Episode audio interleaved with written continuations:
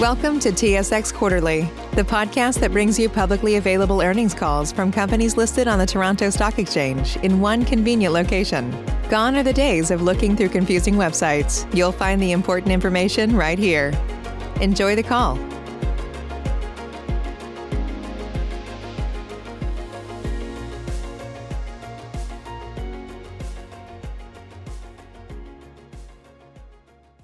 Good morning, and thank you for standing by. Welcome to Resolute Forest Products first quarter earnings call. At this time, all participants are in a listen-only mode. After the speaker's presentation, there will be a question and answer session. To ask a question during the session, you will need to press star one on your telephone. If you require any further assistance, please press star zero. I would now like to hand the conference over to Marianne Limoges, Treasurer and Vice President, Investor Relations. Thank you. Please go ahead. Good morning. Welcome to Resolute's first quarter earnings call. Today, we'll hear from Remi Lalonde, President and Chief Executive Officer, and Sylvain Girard, Senior Vice President and Chief Financial Officer. You can follow along with the slides for today's presentation by logging on to the webcast using the link in the presentation and webcast page under the Investor Relations section of our website, and you can download the slides. Today's presentation will include non-U.S. GAAP financial information. Our press release and the appendix to the slides include a reconciliation of non-GAAP information to U.S. GAAP financial measures. We will also make forward-looking statements. Forward-looking information is based on our current assumptions, beliefs, and expectations, all of which involve a number of business risks and uncertainties and can change as conditions do. Please review the cautionary statements in our press release and on slide two of today's presentation. I will turn the call over to Remi. Good morning, and thank you for joining us. Today, we reported $221 million of adjusted EBITDA for the first quarter compared to $129 million in the fourth quarter. This has been a very good quarter for our strong and growing wood products business as the lumber tailwind continues. The segment delivered $232 million of EBITDA, an increase of 93 million from the fourth. For the other segments, we reported adjusted EBITDA of $10 million in market pulp, up by $8 million, $3 million for tissue, up by $1 million, and -$9 million for paper, down by $8 million. We strengthened the balance sheet and made our business more competitive with the timely refinancing and deleveraging of our senior notes and the refresh of our senior secured credit facility, as Sylvain will speak to in a few minutes. Looking further ahead, we expect to benefit from about $30 million of annual free cash flow improvement once the implementation guidance from the recent U.S. pension relief measures take effect. We worked to generate concrete value for shareholders on the heels of our strong cash generation by repurchasing 8.7 million shares of common stock in the last 10 months, or 10% of the outstanding, including 1.7 million shares in the first quarter. Our average repurchase price for the 8.7 million shares is $5.33. Let's talk about our individual businesses, starting with wood products. Despite a weather-related setback in February, first quarter U.S. housing starts were at 1.6 million on a seasonally adjusted basis, up by 2% from the previous quarter, reflecting strong fundamentals and accommodative interest rate environment. Lumber consumption for home improvement projects is expected to continue to grow this year after a 12% year-over-year increase in 2020. Benchmark lumber prices attained record highs in March, and as a result, our average transaction price increased sharply in Q1 to $874 per thousand board feet, an increase of $266 per thousand board feet, or 44% compared to the previous quarter. Our shipments, however, were 50 million board feet lower because of a seasonal shortage in rail cars and trucks, which which pushed finished goods inventory up by 46 million board feet to 143 million, in line with last year at the same time. We're making good progress with the ramp-up at our El Dorado and Ignace sawmills, both of which are running on two shifts as of this week. The sawmills have an annualized capacity of 295 million board feet, but the volume impact will be incremental in Q2. While benchmark prices hit record levels during the quarter, the momentum carried into Q2, giving us a strong order book at very attractive prices. World demand for chemical pulp through February declined by 4%, but producer inventories were within normal ranges and benchmark list prices rose sharply on the back of rapidly improving supply-demand dynamics. In the quarter, our average transaction price rose by $51 per metric ton, or 9%, with gains in each virgin grade. Shipments slipped by 12,000 metric tons, mostly due to the planned annual outage at the Coosa Pines fluff mill, but finished goods inventory also dropped by 7,000 metric tons to a very low level of 46,000 metric tons. The pace of price recovery from the pandemic's impact picked up in the first quarter, and we expect that momentum to carry into the second quarter with further price improvements against what are still historically soft margins for high-quality virgin pulp. While analysts expect higher per capita at-home tissue consumption over pre-pandemic levels with more of the workforce working from home and a greater frequency of cleaning, we observed a drop in demand for at-home tissue products in March as retailers now appear to be destocking inventories from what they built in the pandemic. The away-from-home space is still under pressure as a result of uneven recovery across the subsectors, such as commercial office buildings, restaurants, entertainment, hotels, and cruise ships. The average transaction price increased by $21 per short ton, or 1% in the quarter. But for the reasons I just mentioned, pricing and volume will be under more pressure in the second quarter. North American demand for newsprint fell by 25% in Q1 over 2020, indicating that demand has yet to recover from the impacts of the pandemic. We reduced our capacity accordingly, having recently confirmed the indefinite idling of our Baie-Comeau and Amos newsprint mills, which had been temporarily idled since the spring of 2020. As difficult as these decisions may be, and they are, our four remaining newsprint mills, with less than 1 million tons of capacity, are very strong mills with structural advantages such as internal power generation and favorable market access, which will allow us to compete for a bigger piece of the shrinking pie. Along the same lines, demand for uncoated mechanical papers fell by 14% in the quarter. Having said that, operating rates have been tightening for all of our paper grades, including newsprint. The average transaction price in the paper segment increased by $13 per metric ton during the first quarter, or 2%. Shipments slipped by 16,000 metric tons due to the seasonally higher demand in the fourth quarter, and inventory decreased by another 9%. With the improving order book, we expect paper to return to positive EBITDA in the second quarter. Now I'll have Sylvain discuss our financial performance. Thank you, Remi. Um, we reported net income of $119 million in the first quarter, or $1.45 per diluted share, excluding special items. This compares to net income excluding special items of $45 million, or $0.55 per diluted share in the previous quarter, and a net loss excluding special items of $29 million, or $0.33 per share in the same period last year. Special items in the first quarter included $37 million in losses related to lumber hedging contracts, including 14 million in unrealized losses.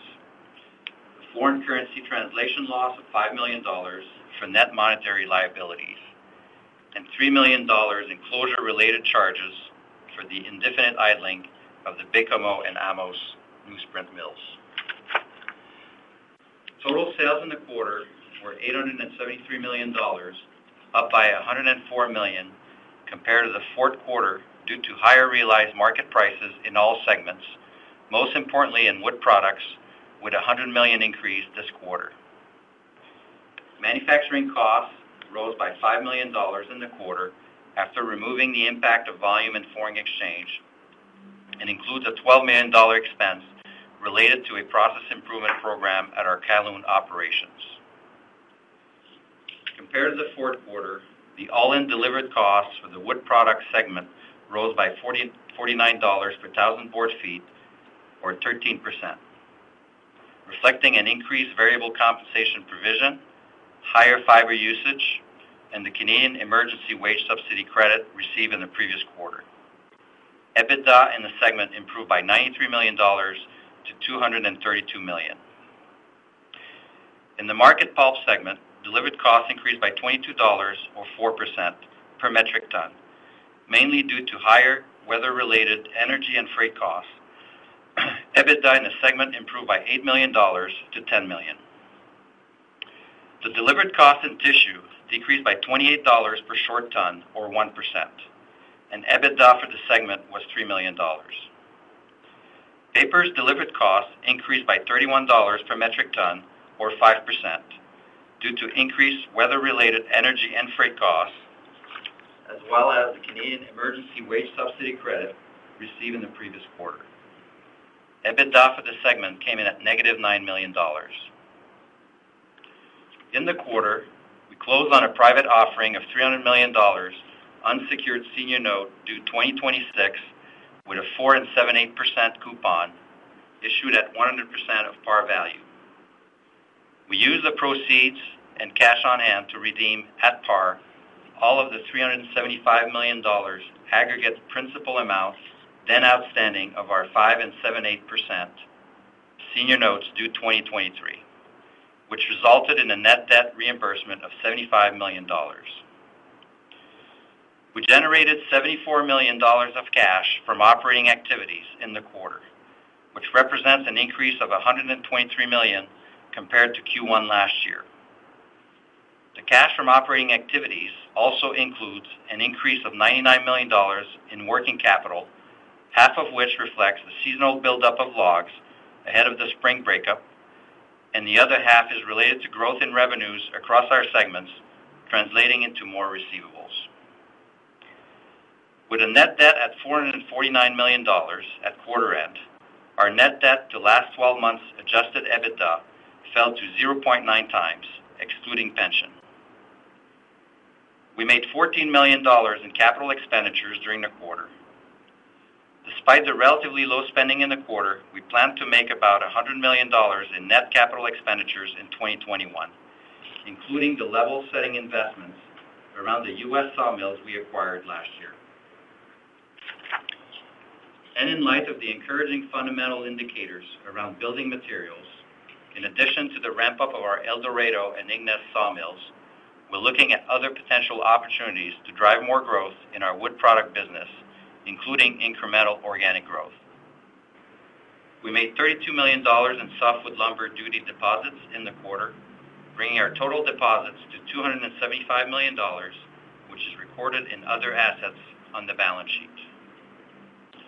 At quarter end, we amended our existing 360 million dollar facility on substantially similar terms as the previous amendment, while extending the maturity date from 2025 to 2027 and reducing the spread of our term loan facility by up to 10 basis points. At closing, we repaid the term loan with 155 million dollars from drawings under the revolver facility and 25 million dollars from cash on hand. This refinancing allows us to continue borrowing at very competitive rates while providing additional flexibility for more debt repayment in the future. Finally, we contributed 27 million dollars to pension plans in the quarter and made OPEB payments of 3 million dollars. During the quarter, we announced the indefinite idling of Baie-Comeau and Amos newsprint mills. This event triggered a reduction of 30 million dollars in pension liabilities, with the offset recognized in accumulated other comprehensive income. The recently passed American Rescue Plan Act of 2021 includes provisions that allows for interest rate smoothing of pension funding deficits to minimize the impact of lower interest rates on liabilities, and also extends the amortization period for funding shortfalls to 15 years rather than seven under previous rules. We expect this law to provide approximately $30 million in contribution relief per year for at least the next three years, which is anticipated to be implemented in 2021 once guidance is issued by the authorities. We previously provided a guidance of $120 million in pension contribution for 2021. We anticipate the number to be slightly lower when the upcoming implementation of the U.S. pension relief measures take effect in 2021, but we expect to benefit from the full impact of the new law in 2022. Considering the significant increase in treasury rates and the positive gains of the equity markets in the quarter, if the year were to end on March 31st, we would expect the funding ratio on an accounting basis and on a funding basis to have tightened, which would imply lower contributions in the future, but we will conduct that assessment only at year-end in accordance with applicable accounting and pension funding rules. Thank you, Sylvain. This has been an exceptional quarter for EBITDA generation, which underscores the strength and scale of our growing lumber business. As in any business, there will always be challenges, and in our case for now, that includes trade barriers like softwood lumber duties. But the long-term defining feature for Resolute comes down to fiber management infrastructure. We built deep roots in Quebec and Ontario to access high-quality SPF fiber, and we developed a sophisticated infrastructure to manage fiber flows from harvesting through transformation into a range of end products to maximize resource utilization and process efficiency. As for near-term financial performance, we're optimistic that lumber will provide for another very strong quarter based on the market conditions and our healthy order book. While tissue should be more challenging in Q2 as a result of end market inventory rebalancing, we're looking for better contribution from pulp and paper as margins normalize toward trend out of the heaviest impacts of the pandemic. As there are a number of newer investors to the Resolute story, I want to underscore our recent announcement to set a 30% greenhouse gas emissions reduction target from 2015 levels by 2025. We were an early adopter of climate action as a cornerstone of our sustainability strategy, and I thought it was appropriate as one of my first actions as CEO to demonstrate our continued focus around this important issue.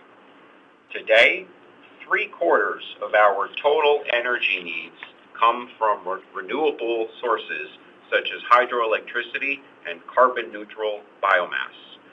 Our commitment to renewable energy is good for the environment, and it's good for the bottom line. This concludes our formal presentation. Operator, we will now open the call for questions. As a reminder, to ask a question, you will need to press star one on your telephone. To withdraw your question, press the pound or hash key. Please stand by while we compile the Q&A roster. Your first question comes from the line of Hamir Patel of CIBC Capital Markets. Please go ahead. Your line is open. BetMGM has an unreal deal for sports fans in Virginia. Turn $5 into $150 instantly when you place your first wager at BetMGM. Simply download the BetMGM app and sign up using code Champion150. Then place a $5 wager on any sport. You'll receive $150 in bonus bets, regardless of your wager's outcome. And if you think the fun stops there, the King of Sportsbooks has plenty of surprises in store. Check out daily promotions, same game parlays, live bets, and so much more. Download the app in Virginia today and get $150 in bonus bets instantly from your first wager. Only at BetMGM. BetMGM and GameSense remind you to play responsibly. See BetMGM.com for terms. 21 plus only. Virginia only. New customer offer. Subject to eligibility requirements. Rewards are non withdrawable bonus bets that expire in seven days. Please gamble responsibly. Gambling problem? Call 1 800 Gambler. Promotional offer not available in Washington, D.C. Hi, good morning. Hey, good morning, Could you, could you speak to, you know, what are the opportunities to debottleneck uh, the lumber platform, and what sort of volume uplift uh, do you think you could you could see over time? Yeah. So one of the areas of focus for us, uh, Hamir, has been in the U.S. sawmills. So we we talked about some of the level-setting investments that we announced when we acquired the mills early last year, and that is coming along pretty well. Uh, there are additional uh, opportunities uh, that we think are pretty low-hanging fruit that we're going to pursue in the coming quarters, and we think the returns on those projects are very very attractive, even at trend lumber prices. And we're talking just roughly, I'd say probably 100 million board feet or so in the U.S. assets. But there's also some opportunities that we're considering in Canada. Uh, in Quebec in particular, there's a couple things that we're looking at for more uh, incremental volume. Remi, any thoughts you could share on maybe what the M&A environment is for sawmills? And I know we saw kind of a larger platform in Eastern Canada trade recently. Um, you know, when you look at potential opportunity sets, are there specific geographies that you're focused on?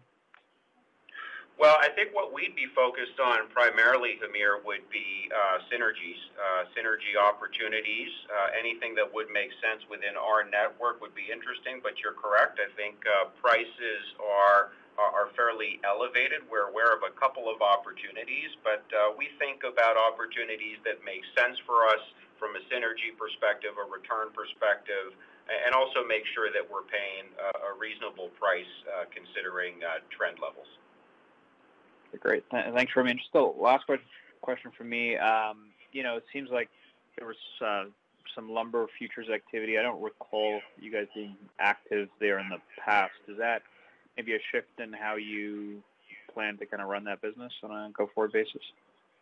I'll ask uh, Sylvain maybe to weigh in on this. Yeah. Hamir, it's a good question. It's not a shift. I think this has been going on uh, at different times over the past years. I mean, it was basically a program that when lumber prices were uh, reaching higher levels, uh, we would get uh, some futures. I mean, just to put in perspective, we have about 1,000 contracts outstanding at the end of March, and that's coming down actually at the moment. So as prices were rise, we would enter into those contracts to basically prolong some of the benefit of high prices. Now, the loss obviously comes from the fact that the price kept going in higher and higher and even continued after the end of March uh, to get a bit higher.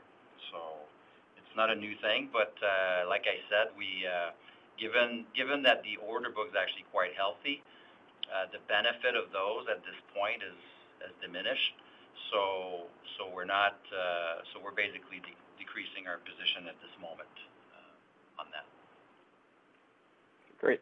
Thanks for that. That's all I had. Thanks, Hamir. Your next question comes from Sean Steuart of TD Securities. Please go ahead. Your line is open.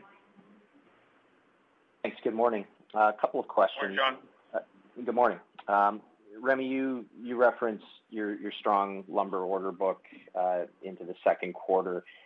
And I'm wondering if you can just provide some context around that uh, order file length now versus three months ago, um, particular areas of strength in what you're seeing, and any evidence of inventory building at all at any point in the supply chain from your perspective right now. Yeah, no, uh, great question, Sean. Um, you know, look, the order book, uh, put it to you this way, is as strong as it's ever been.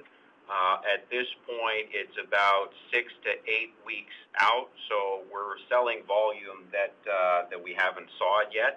Uh, it's larger than the finished goods inventory that that we have. The order book has been strong for the last several months, but it continues to to build. So this is um, this is a good thing for us. Uh, we expect uh, a price uptick in Q2, an average price uptick in Q2 versus Q1 based on that order book. Uh and barring any unforeseen challenges, uh, you know, we should be able to at least make up the volume that we put in inventory as a result of the logistics issues that we talked about in in Q1 and pick that back up in uh, Q2. So from a lumber perspective, things are pretty encouraging. Uh, do we see signs of inventory building? I mean, I don't. Uh, futures are healthy and rising. As Sylvain was just talking, we've been a bit victims of our success on price on the hedging side. But as far as we can see now, it's fairly, it's pretty encouraging what we see, at least in the next quarter. Thanks for that detail. Um, second question is the 12 million of costs at Calhoun. Can you go into a bit more detail on the process improvements you're undertaking there? And should we think of that as a recurring spend over the next few quarters, or was this a one-and-done event? Yeah, no, it's not a recurring spend at that level, Sean. I mean, Calhoun has not been uh, one of our best performing sites Uh, in the last few years. And in light of the difficult market conditions that we saw for its end products in 2018, 2019, and 2020, we wanted to try uh, something different. So we worked with an outside firm to develop essentially uh, an improvement plan, a turnaround plan, and that plan includes very specific milestones and uh, some contingent payments. So uh, we recognized some contingent payments uh, in the first quarter. That process is going to continue, but I expect that any expense that we recognize in the next few quarters will be much smaller than what we took in the first. Okay. Um, that's all I have for now. Thanks very much, guys. Appreciate it. Thank you, Sean. Your next question comes from Paul Quinn of RBC Capital Markets. Please go ahead. Your line is open. Yeah, thanks very much. Good morning, guys. Morning, Paul. Hey, just on wood products, it looks like uh, shipments were a little bit less than we expected. Maybe you could just uh, detail the rail car truck availability issues you had in Q1 and whether that's cleared up uh, right now. Yeah, no, that's exactly it, Paul. So we saw about 50 million dollars that we put inventory, in inventory as a result of slowdowns.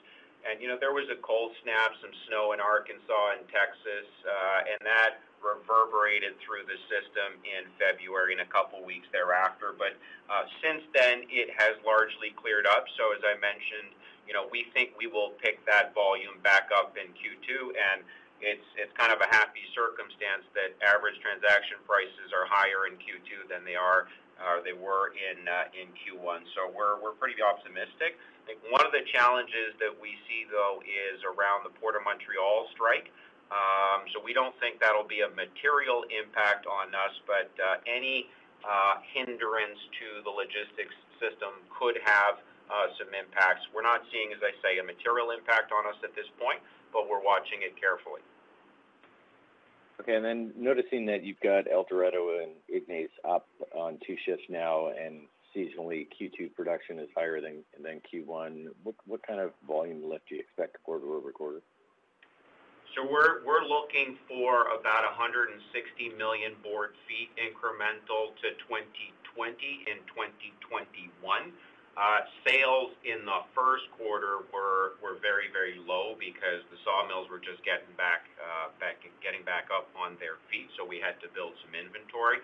We'll get a couple tens of thousands of board feet out in the second quarter, but for the year, I'd be looking for about 160 million board feet out of those two mills. Okay, that's great. And then just talk a little bit about M&A, but uh, in the past, you guys have uh, studied greenfield. Is that off the table now, or are you still uh, dusting off those plans? In terms of lumber in particular, Paul? Yes, in terms of sawmills. Yeah, nothing, nothing on the drawing boards. Okay. And just last quick, well, I guess a couple. Um, since we've seen a flurry of pulp price increases, how how material do you think this, this uh the price rise between Q1 and Q2 will be, i.e., I mean, we've seen the price increases, just wondering how your realizations are going, quarter to date in market? Yeah, so so um so we did +51 in the first quarter, and maybe for the benefit of everybody, there's there's two factors to keep in mind versus uh what's announced. What are announced are list price increases, so there's always going to be a lag of probably a month or two before we can turn that into realized prices. and list prices are not transaction prices. There's a discount factor that uh, that applies. So uh, the numbers were pretty significant. We took a plus 51 uh, in the first quarter. My expectation is that realize, realizations will be strong. Uh, the supply-demand dynamics for pulp have tightened significantly in the last couple months. Uh, Shanghai futures are, encouraging, and what we see is our own order book uh, and I'm encouraged by that. So I think Q2, we're talking about a plus. You know, we're going to see a stronger gain in Q2 than we saw in Q1. Okay. And just lastly, with the, I guess, the indefinite idling of Baie-Comeau and Amos, what are the plans for those mills, and what are the ongoing costs? Well, so the largest piece of the cost that we were sustaining there, Paul, was uh, heating costs in uh, in winter, which was about $2 million a month. Uh, you may recall that we had committed to heat the mills over the course of this last winter to preserve our options. And what we said was that we would see how demand developed. As I mentioned, newsprint demand in Q1 was down 25% versus last year. Uh, and so we took the difficult decision that it was time to say that the mills were indefinitely idle, pay employees their, their severance, and then turn to something else. So we're working with uh, local committees to think about options for uh, repurposing or other alternatives uh, for the mill. Uh, but as you know, when it comes to TMP newsprint mills, the inventory of potential options isn't uh, isn't very very long. So we're uh, we're having discussions with local committees, uh, but nothing uh, on the immediate horizon. Great. That's all I had. Best of luck, guys. Thanks, Paul. Your next question comes from Timothy Stables, private investor. Please go ahead. Your line is open. Good morning, everyone. Morning, Tim. Morning. Um, uh, most of my questions were answered. Could you talk more specifically about capital allocation? I was pleased to see the company buy back 1.7 million shares in the quarter, $17 million, meaning your average cost was $10. So that means you bought some shares for more than $10. Uh, lumber prices are obviously up even further. Um, does this speak broadly about capital allocation? If you can, does this company it could be arguably debt free by the end of the year, depending on lumber prices. You obviously don't want to go to zero debt. You could use a lot of money to buy back stock. You did a special dividend a few years ago of a dollar fifty a share when lumber. Could, could, you know, you, you see what I'm getting at? Can you discuss yep. um, capital yep. allocation beyond M and A? Yeah, no, fair enough, Tim, and thanks, uh, thanks for your question. So, the, I mean, on the on the near term, the focus is really around uh, building cash uh, and use the opportunity that we have with these high lumber prices to continue to deleverage the company. Uh, you know, if we could bring ourselves down to $300 million, uh, being the senior notes, I, think that'd be a pretty good, pretty good level. Uh, and we also want to make lasting changes to the competitiveness of the strongest parts of our business. So in no particular order of priority, the things that we're looking at are, uh, firstly, to normalize CapEx back to uh, what should be about $100 million this year. Our spending in Q1 was low, so that's going to pick up over the course of the year. Uh, the second thing would be internal growth opportunities. Uh, I mentioned some low-hanging fruit in uh, in U.S. sawmills and some Canadian sawmills. Um, on debt reduction, we've actually reduced uh, $100 million of our debt this year. So Lane talked about the $75 million of senior notes refinancing, net uh, net reduction there. And then when we did the uh, the retread of the farm loan, uh, we used cash on hand to bring the revolver balance to 155. Um, and then, you know, we're going to be opportunistic about about share buybacks and other opportunities to return cash to shareholders. And in the case of acquisitions, as I mentioned earlier, uh, we would look at acquisitions, and you know, we like pulp, we like lumber, but only at the right price if it makes sense for us. Okay. There are no further questions at this time. I'll turn the call back over to Marianne Limoges for closing remarks. Yes, so thank you for joining us, our call today. Have a great day. Thank you, everybody. Thank you. Bye-bye. And this concludes today's conference call. Thank you for participating. You may now disconnect.